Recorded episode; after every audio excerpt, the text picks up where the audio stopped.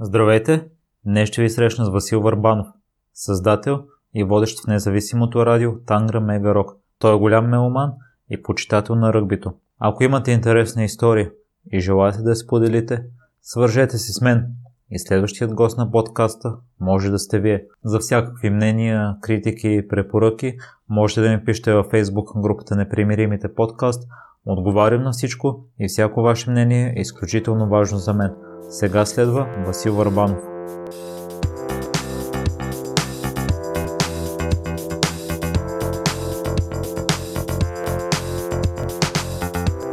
Здравейте, господин Върбанов, и благодаря много за приятелата покана. Да видим какво ще се получи от всичко това. Да, преди малко си говорихме защо такъв тип формати са бъдещето и че има много позитиви според мен, но в едно ваше интервю чух, че може да има и негативна страна. Няма го фактора време в подкастите, но вие изразихте мнение, че това може да бъде негативно за начина на мислене. Интересно ми е да разбера защо мислите така. Интересно къде сте чули това. Любопитно ми е наистина. В а, Българското национално радио давахте едно интервю, мисля, в началото на годината. Аха, а, ами да, вероятно е така. Аз всъщност започнах да изследвам и академично медиите, варианта радио и телевизия, защото бях поканен преди няколко години, две може би, да преподавам в факултета по журналистика и масова комуникация към Софийски университет.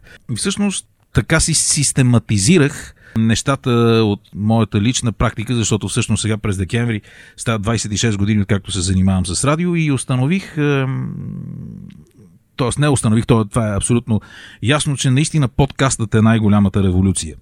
Не само подкаста като формат, това, което вие правите, но формата на предлагане на вече отминали излъчени предавания, телевизионни или радиопредавания в подкаст, т.е. те остават достъпни за повторно трето, четвърто, пето и шесто слушане или гледане. И всъщност по този начин наистина ние си играем с категорията време, защото практически в сегашният момент хората отлагат гледането дори на централната емисия новини в, за време, когато на тях им е удобно. Много от телевизиите, ай пи телевизиите, които са достъпни в домакинствата у нас, също можеш да връщаш до четирийсет и осем, че и повече часа назад. Може би нещото, което задържа вниманието, за да се гледа на живо днес на зрителите и слушателите за съответното слушане, си остават спортните състезания, защото е малко кофти да кажеш на твоите приятели: не ми казвай резултата, защото искам да си догледам матча. Всъщност опасността е... Опасно е, може би, до такава степен, че всъщност е твърде рано да преценим какъв би бил ефектът върху, върху, върху хората психологически, защото именно измерението време не сме можели до сега да си играем с него до, до такава степен. И ми се струва, пример, който давах тогава на моите студенти, е в това, че ти си мислиш, че можеш да върнеш времето назад. И т.е. ако сега стана и ви заби един зверски шамар, така че ви отлетат очилата, и после всъщност внезапно усети огромно съжаление, че съм го направил, аз не мога да върна времето, мога само да ви върна очилата. И не съм убеден, че това не, няма да остави последствия върху начина на мислене на хората, и то лоши последствия. Но не знам. Това е единственото негативно. Иначе, напротив, имаш възможност за достъп до много ценни неща, които се случват в радио и телевизия, въпреки че това слага край пък на един романтичен период в тези медии, защото наистина ти правиш нещо понякога, тъй като, нали, се заклевам, че и в радио, и в телевизия, в живи предавания се доближават често до това, което наричаме изкуство. Най-хубавото е, че това са такива неща, които излитаха във въздуха завинаги, без а, никакъв... А, никакъв остатък, и в това имаше нещо жестоко и много романтично. А сега обаче това е почти невъзможно. Вие сте живели в Алжир. Е, аз обичам да задавам въпроса на гостите ми, които са прекарали време извън България. Какви позитивни неща може да приемем от тяхната култура? Ако имате спомен, защото сте били доста малък. Не, не бях, не бях много малък. Бях на осем, когато майка ми имаше възможност да работи като лекар. Там семейството ни се раздели. Баща ми остана с по-голямата ми сестра тук и се виждахме само на, на празниците, което не беше много приятно, но всъщност причините бяха чисто финансови, разбира се. Лично за мен мога да кажа, че всъщност от цялото ни семейство от четирима души, по-голямата ми сестра, майка ми, баща ми и аз, именно аз се оказах човекът, който излече огромна полза от това. Защото тогава, влизайки в френско училище там, аз не само се сблъсках с величието на ръгби спорта, който остана една от основните ми страсти до ден днешен, но ми помогна, хвърлен в една абсолютно и изцяло френска езикова среда, да нямам избор да говоря и дори да сънувам на френски, което пък предопредели съдбата ми след това да завърша френската гимназия, френска литература и лингвистика в Софийски университет. Така че всъщност съм много щастлив от това стечение на обстоятелствата, за което аз всъщност нямам никакъв принос и, и заслуга. Иначе ми даде един страхотен вътрешен поглед към историята на отношенията на Франция с северноафриканските държави, специалното място на Алжир, и съответно аз продължавам да следя развитието на този тип сблъсък, смесване на културите на тези територии, които са около люлката на цивилизацията Средиземно море. Люлката на тази част от света, защото китайците нямат нищо общо с тази цивилизация. И не съм огромен почитател на арабските култури. Не бих казал, че много дълбоко ги познавам. Съжалявам единствено, че тогава, когато бях на осем, девет и десет години, в това френско училище, в което мисля, че два пъти седмично по един час учиха арабски, всички ученици, аз имах възможност да избирам и е, реших, че не искам да уча арабски и вместо това е, четях в библиотеката заедно с едно друго дете, което беше от Бангладеш, който също нямаше абсолютно никакво желание да учи арабски. Французите учеха арабски, аз не, и адски съжалявам, защото сега може би щях да съм е, доста бележит търговец на оръжие с е, Близкия изток и така нататък, защото всъщност сам си затворих пъти към едно познание, едно невероятно богатство. Но за сметка на това сте водиш в радио и в началото, когато сте трябва да започне тук, вие сте казали, че не ходите на интервюта, защото не обичате да се доказвате. Невероятно колко много неща знаете за мен. Това също е нещо адски отдавна случило се през а, а, лятото, края на лятото на хиляда деветстотин деветдесет и втора. Да, само че... А, бях привлечен от факта, че това интервю все пак се представих пред Кирил Маричков от Щурците и Косьо Марков от Тангра, плюс още няколко души, които далеч не бяха онези дървени глави в костюми, които дори нямат лица. А защо сте били с такава философия, че не сте искали да се доказвате, не сте искали да ходите на интервюта? Защото винаги съм си подстав... винаги тогава си поставях... Тук трябва да се има предвид, че това се случва не... много скоро след, след срутването на онази система, в която ние, младите хора, значи, когато дойде десети ноември хиляда деветстотин осемдесет и девета година, аз не бях навършил двайсет. Тоест, мога да твърда, че бях млад човек, но бях живял достатъчно в черно-белия свят на социализма, така нататък, комунизъм. Ние не искахме да правим нищо в тази система. Стояхме на последните чинове, никога не вдигахме ръка в училище и думата амбиция беше грозна.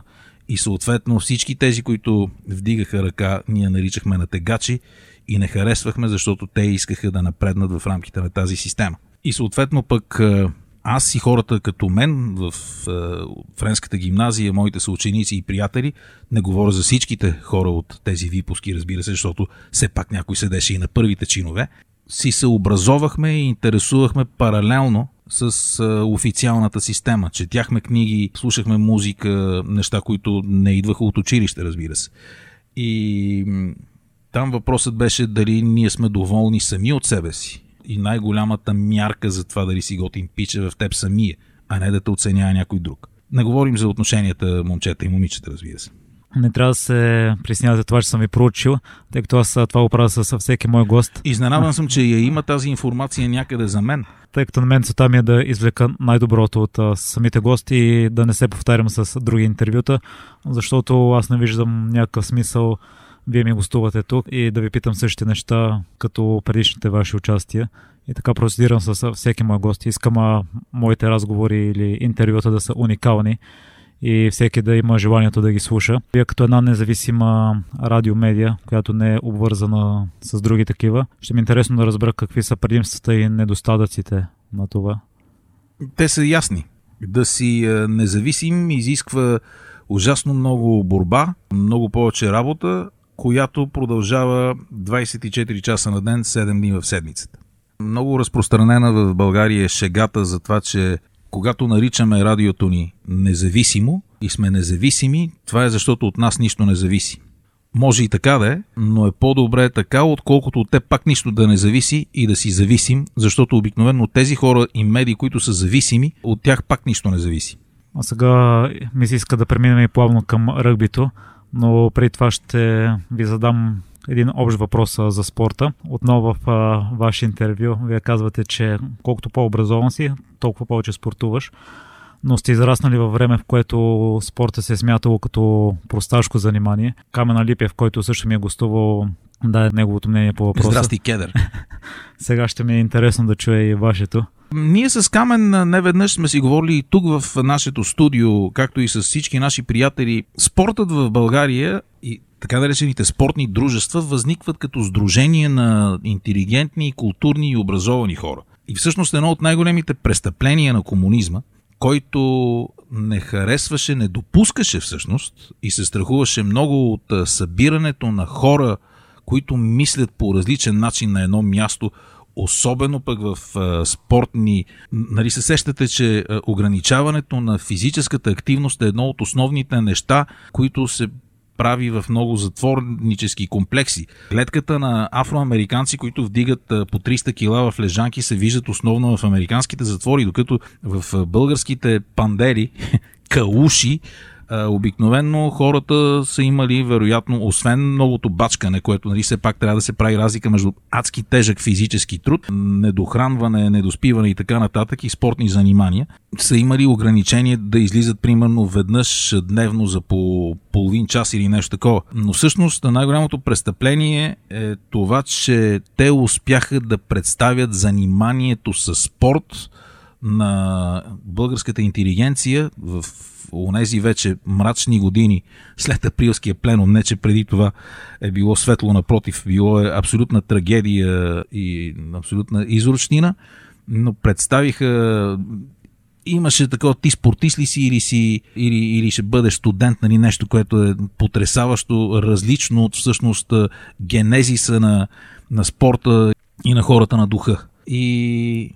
Да, така гледам на, на тези неща и наистина мисля, че това е ужасно престъпление и за съжаление това води и до ден днешен до много тежки последствия и за нивото на българския спорт, който освен всичко беше превърнат а, в този свой най-представителен състезателен вариант на световните подиуми, тепихи и игрища в а, блъскане на някакви хора, които все едно отиват на война, натъпкани с... А, някакви химикали, изградени като войници. А всъщност спортът не е това. И сега да преминем към вашата любов, ръгбито. Кое ви спечели в този спорт? Не знам. Аз бях на осем години, когато го открих във въпросното френско училище в Алжир. Странно е, че да, другият спорт, който се, да, се играеше много в това френско училище, не беше толкова футбол, колкото хандбал. Но всъщност днес, ако видим успехите на френския хандбал, този въпрос защо е хандбал отпада. Като всъщност започнах първо с много интензивни индивидуални занимания по джудо. В ръгби като контактен спорт има също и доста елементи от джудо и борба. Но това, което казвам днес на децата ми, които съм програмирал да се занимават с плуване, е, когато естествено те кажат, че предпочитат да се сблъскат в PlayStation със своите приятели, вместо да отидат и да правят адски много дължини в басейна Спартак. Аз им показвам Защото аз и жена ми, и моите деца, и моите приятели да растем заедно, заедно живеем. Казвам, добре, да погледнете ме мен, всъщност най-най-най-близките ми приятели, освен хората, с които правим радиото, са от ръгби. От гимназията имам само останал един много близък приятел, от основното училище също са много малко, но всъщност най-добрите ми приятели са от спорта. Тоест в ръгби не само защото е спорт, в който участва много ум и мозък, пет ценностите в ръгби спорта са такива като, как да кажа, като, като избродирани на знамето. Солидарност, приятелство, кураж, смелост, в този смисъл, кураж, смелост, всеотдайност и всъщност в спорта това е хубавото, че там няма как да се преструваш, защото всичко се вижда. И всъщност това не е просто спорт, това е спортна игра.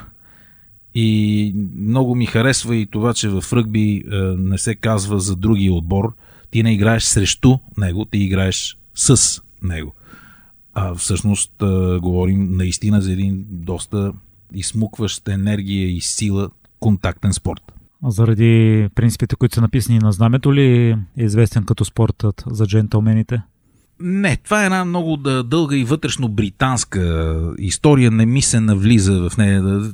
Тя често се приписва тази фраза на, на Чърчил. Чърчил е политик, който аз самия не мога да определя къде поставям в своята класация за ценност на политици. Не ми е особено симпатичен, защото в крайна сметка това си е вътрешно британска работа, колкото и той да има абсолютно пряко участие и то не е особено благоприятно за нашата лична българска история. Но всъщност пък и българското общество никога не е било разделено така както е това в Великобритания на работническа класа, аристокрация и така нататък. Неговите думи, ако са негови всъщност, защото много ръгби историци и анализатори ги приписват на това, че той просто е цитирал, се твърди, че футболът е спорт за джентълмени, който се играе от грубияни, ръгби е спорт за грубияни, който се играе от джентълмени, но той има един голям схизъм, разделение в английската ръгби общност. Той днес съществува ръгби тринайсет и ръгби петнайсет. Ръгби тринайсет се води ръгби лиг, ръгби петнайсет се води ръгби юнион.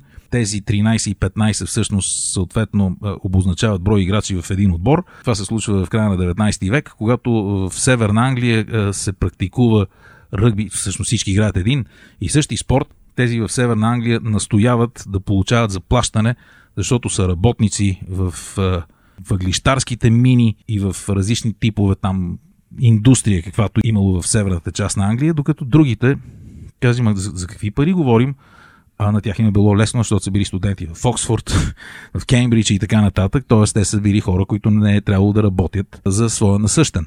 И всъщност тогава става това разделение и всъщност тук, когато сложим тези думи, чието и да са те, пак казвам, те не ме интересуват. Това е едно клише в ръгби, което за ръгби по-точно, едно клише за ръгби, което до така степен се изтрило, че вече се прозявам само когато го чуя. Тъй като за мен спортистите са модел за подражание, ще ми е интересно да разбера кои качества от ръгби играчите бъдат възхищени. Никога не подавай топката на свой съотборник, който е в по-неизгодна позиция от теб, защото той може да завърши в болница. Това е един страхотен модел за поведение не само спрямо твои приятели, а и хора, с които правиш каквото и да било, заедно с тях. Хора, с които работиш. Което автоматично означава, че всъщност ти трябва да поемеш някаква отговорност и рискове, когато ситуацията е такава. И, естествено, уважението към тези, които ти не наричаш хора срещу които играеш, а хора с които играеш, защото в крайна сметка всичко е една игра. А и в ръгбито го има това, и, което го има и в колезенето, предполагам, че ако си контузен, продължаваш да играеш. Нещата с професионализирането на спорта се промениха много по отношение на контузиите в областта на главата. Заради е, различните форми на комоцио и контузио, комоцио, компресио. Тоест комоцио, контузио, компресио, защото те нещата пак са свързани с едни много конкретни случаи. Едно момче от Шотландия остана парализиран и така нататък и така нататък. Много се внимава, правилникът много се променя в последните десет години с цел запазване здравето на играчите, защото с новите формули за хранене, хранителни добавки и така нататък. Има играчи, един матч на високо професионално ниво често се превръща в ужасяващи сблъсъци.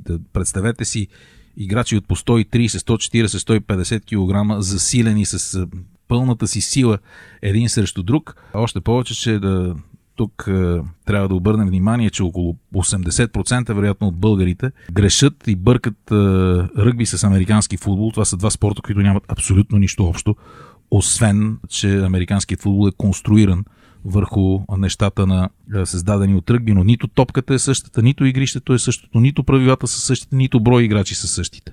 Нито играчите по ръгби имат предпазните шлемове и кори, които носят състезателите по американски футбол. В ръгби имаш една гума в устата, можеш да имаш кори, които да ти пазят глезените, такива каквито има и в казионния футбол, плюс едни много малки донапренени дрехи отдолу, като тези, които си слагат а, колоездачите, да не им се натъртва трътката. А, общо взето едни такива, за да не те щипят поне по кожата, но така де. А това според вас са смелост ли или глупост, ако не си екипиран достатъчно добре, конкретно в ръгбито?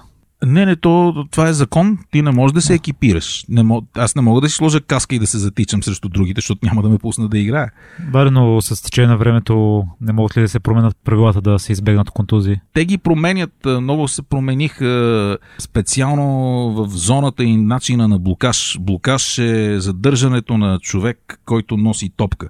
За разлика от американски футбол, в ръгби можеш да блокираш само този, който е с топката. Не можеш да правиш паравани и да спираш другите. А съответно пък правилата за блокиране са също доста те ограничават. Не можеш да се засилиш и този, който тича срещу теб, да му забиеш едно рамо в гръдната кост. Трябва да се опиташ да го прегърнеш с двете си ръце, да сключиш ръце около него. Не можеш да правиш това от врата нагоре, т.е. и вратът не можеш. Не можеш да го вдигаш в, във въздуха, защото не можеш, когато той е скочил във въздуха, да го докосваш. Защото всъщност тук се намесват и законите на гравитацията. Един човек скочил високо, ако ти му бутнеш ръцете, той е колкото и килограма да, да падне на врата си, той може да остане на място. Много се следи, особено в професионалната ера в момента, в която се намира ръгби спорта, защото играчите това работят. Много хора, милиони, милиарди по света ги гледат. Промениха се много и правилата в така наречените отсъдени схватки, фазите на влизане, защото осем срещу осем души влизат и усукването на сили, които са примерно тони половина срещу тони половина. Ако вратлето ти попадне в едно такова място, може да пострада жестоко. Но тъй като тези хора, които са измислили този за мен най-гениално измислен спорт като правила, техните наследници продължават да се грижат за това той да се развива в правилната посока. Искаме си малко за музика да поговорим. На мен на една от любимите групи ми е Red Hot Chili Peppers и останах доста впечатлен от автобиографията на Антъни Кийдис и като цяло най-много ми харесва това, че е спрял с наркотиците. Аз може би обичам такива истории, които хората се променят, но като съм се опитал да разкажа за положителния му пример на други хора, те малко с предубеждение ме поглеждат и ми казват: не ме занимавай с този наркоман. Не смятате ли, че има малко негативно мнение към рок изпълнителите?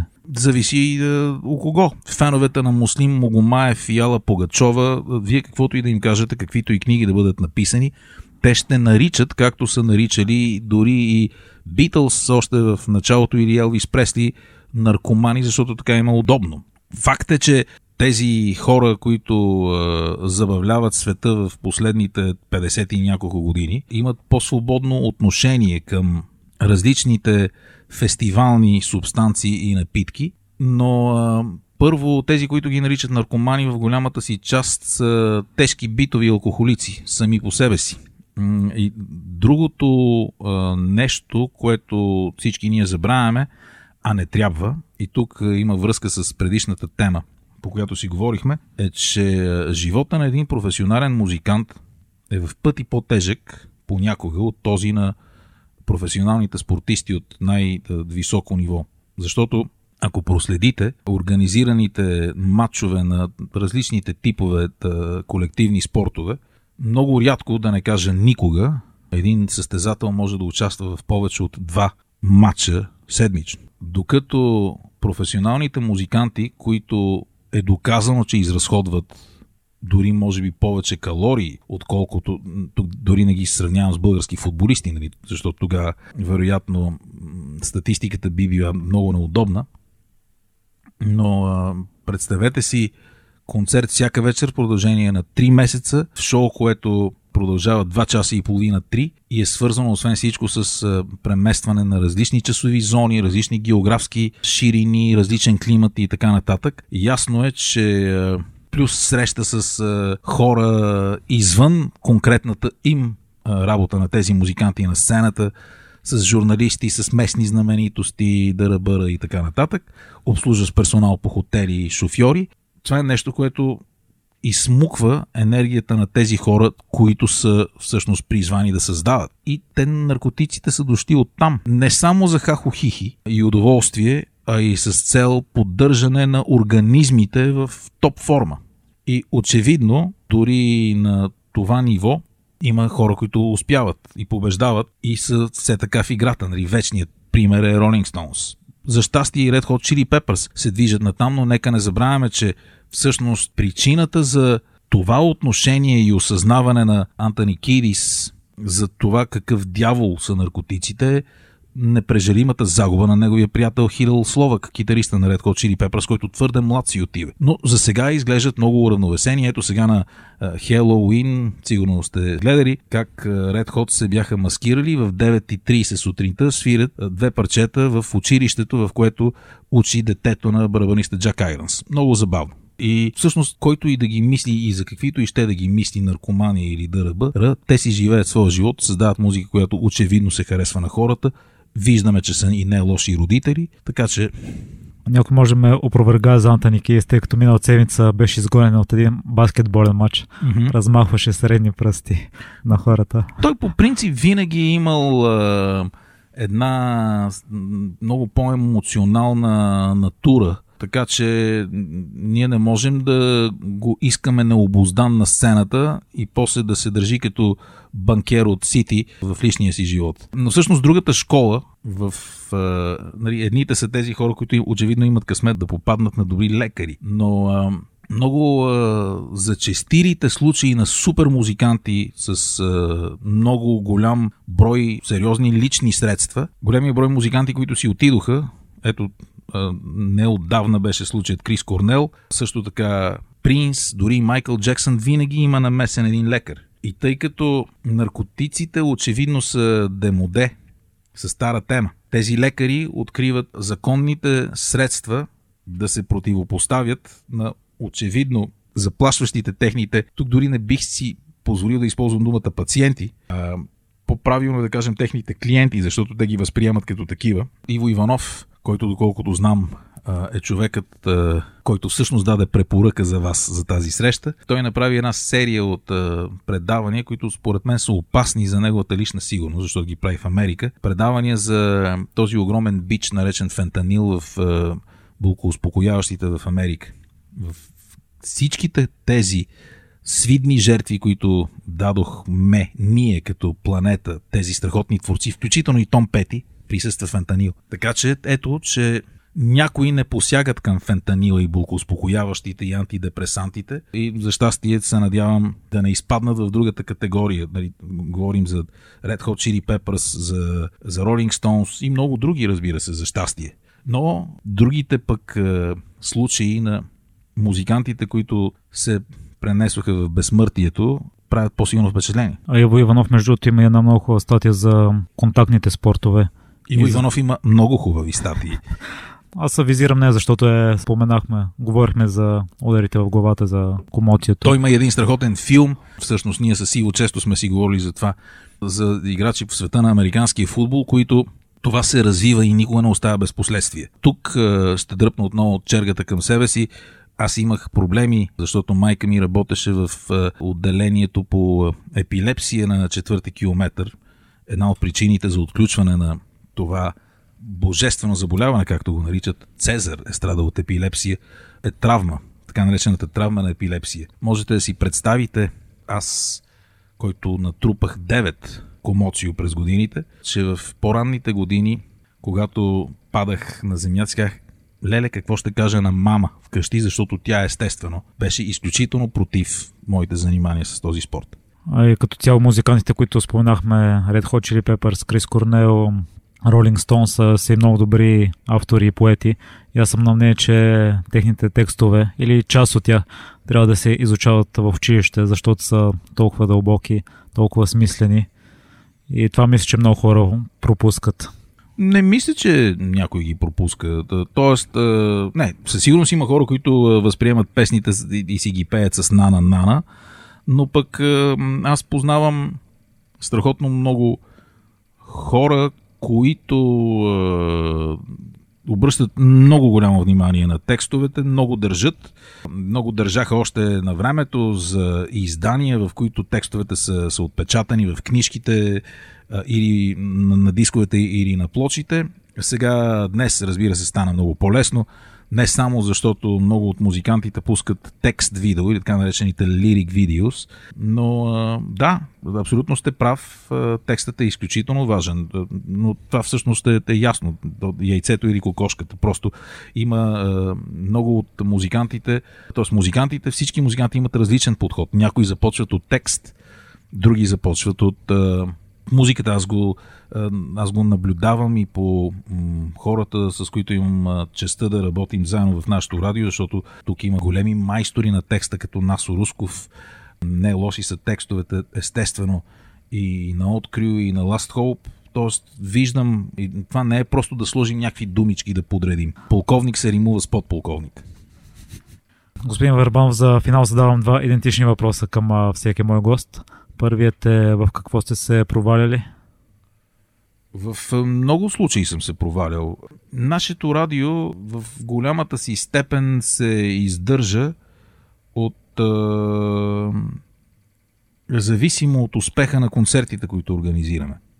А това се оказа чиста проба хазарт.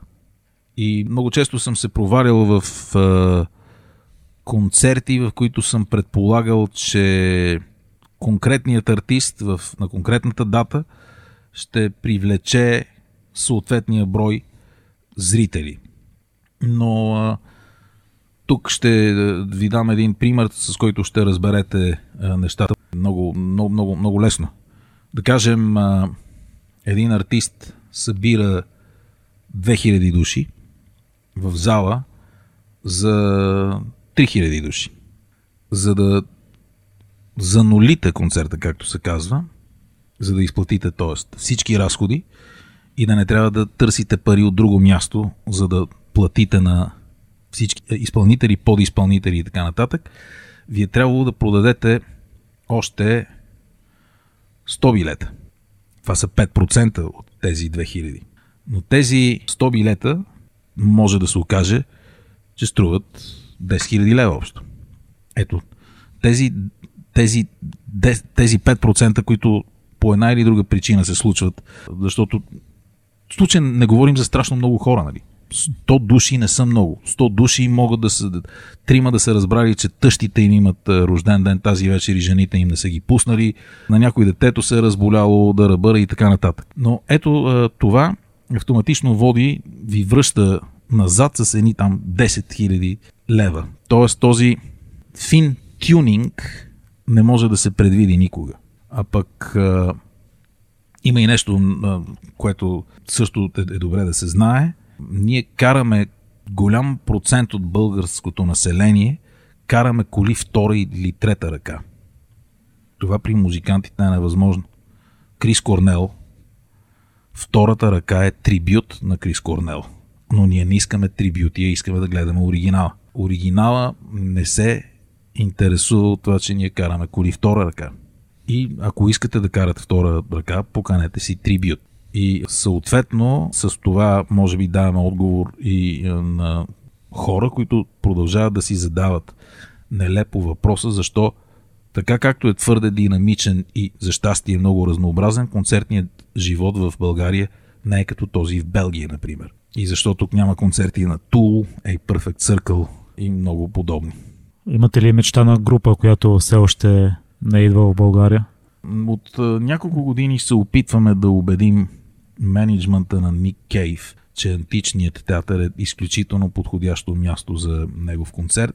В е, един момент, може би, се приближихме, но тогава се случи ужасно тежката лична трагедия. Синът му падна от една скала и нали, всеки би разбрал, че не е момента да продължаваме с този разговор, въпреки че за щастие той продължи своите турнета. Не бих нарекал това мечта, по-скоро някакси много добре се подреждат картите. Ник Кейв, античният театър, няма нищо по-естествено на пръв поглед от това.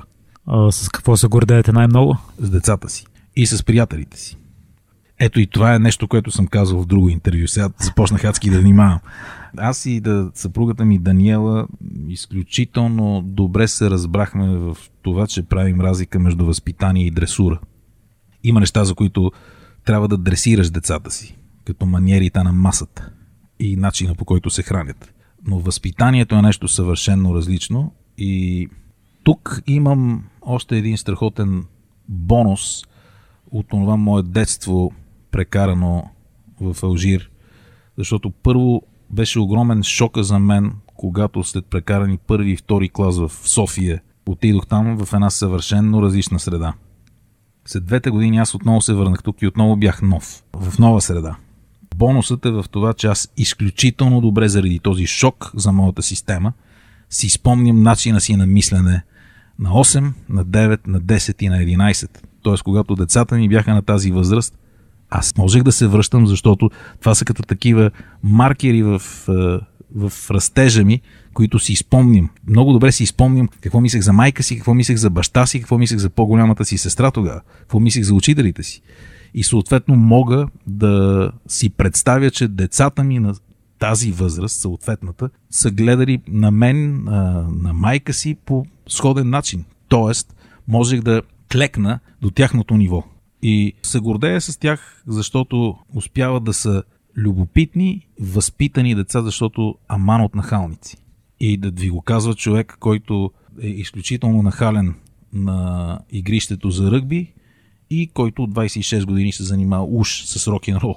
Между другото, да ви питам за това границата къде, защото аз като пиша на моите гости се стара да не бъда нахален, да не ги притеснява, но мисля, че на моменти трябва и да го правя. Не, зависи, да, но тук ще се облегна на опита си като преподавател. Не би трябвало да се забравя, че има различни типове журналистика и различни типове интервюта. Те даже не е необходимо, то всъщност е въпрос и на лично възпитание.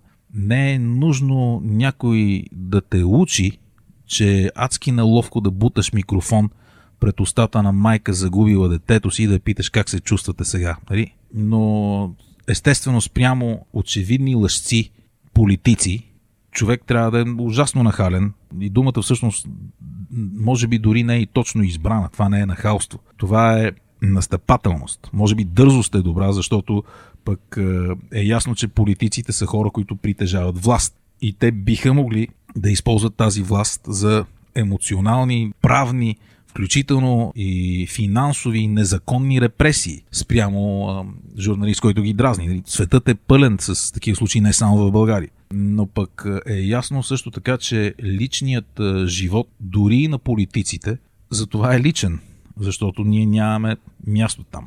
Аз а, не се стрема към политици и като цяло към всеки мой имейл. Накрая завършвам, моля ви за обратна връзка, независимо от отговора. При отказ съм получавал само един отговор. Другите просто ми поглеждат съобщението и не се осмеляват да го направят. Няма да коментирам това. Това също е въпрос на възпитание, между другото. Благодаря много за днешния разговор, господин Върбанов.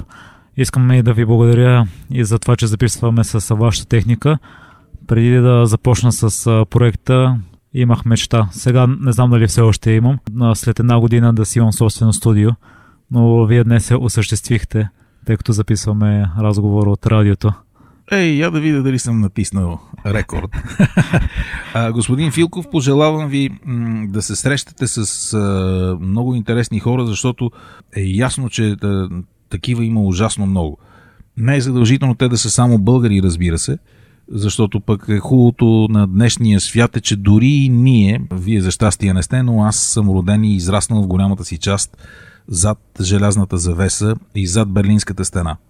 И все пак е, искам да напомня нещо, което това не е нито е, гол патриотизъм, нито е какъвто и да било патриотарски трик, но е, е нещо съвсем естествено.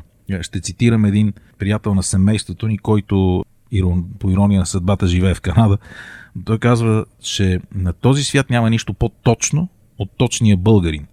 Но това е естествено, защото ние на тази територия можем да си разберем шегите за стари български филми, за стари български реалии, които не можем да опишем на много от другите народности и нации. Плюс, че аз продължавам да мисля това за плюс, че израствайки в годините на соца, когато парите нямаха абсолютно никаква стойност, защото не можеше да си купиш почти нищо, и ние израснахме и изгубили какъвто и да било усет към парите. И в този супер комерциален свят, това, че ние успяваме да оцеляваме и не сме жертви, ни позволява все пак да гледаме с известно пренебрежение на тези неща, защото наистина, каквото и да ви убеждават, парите не са най-важното. И съм сигурен, че можете да намерите много ценни хора, които са много богати, без да притежават финансови средства.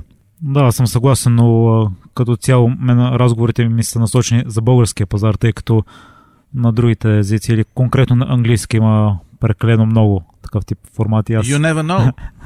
И аз мисля, че не мога да се съревновавам с тях в всяко отношение. Вие сте само в началото на пътя. Благодаря за хубавите думи. И аз благодаря. И за разговора. Благодаря ви, че изслушахте целият епизод до край. Още веднъж, за всякакви мнения, критики и препоръки, можете да ми пишете във Facebook групата Непримиримите подкаст. Всяко ваше мнение е изключително важно за мен. Лек и успешен ден!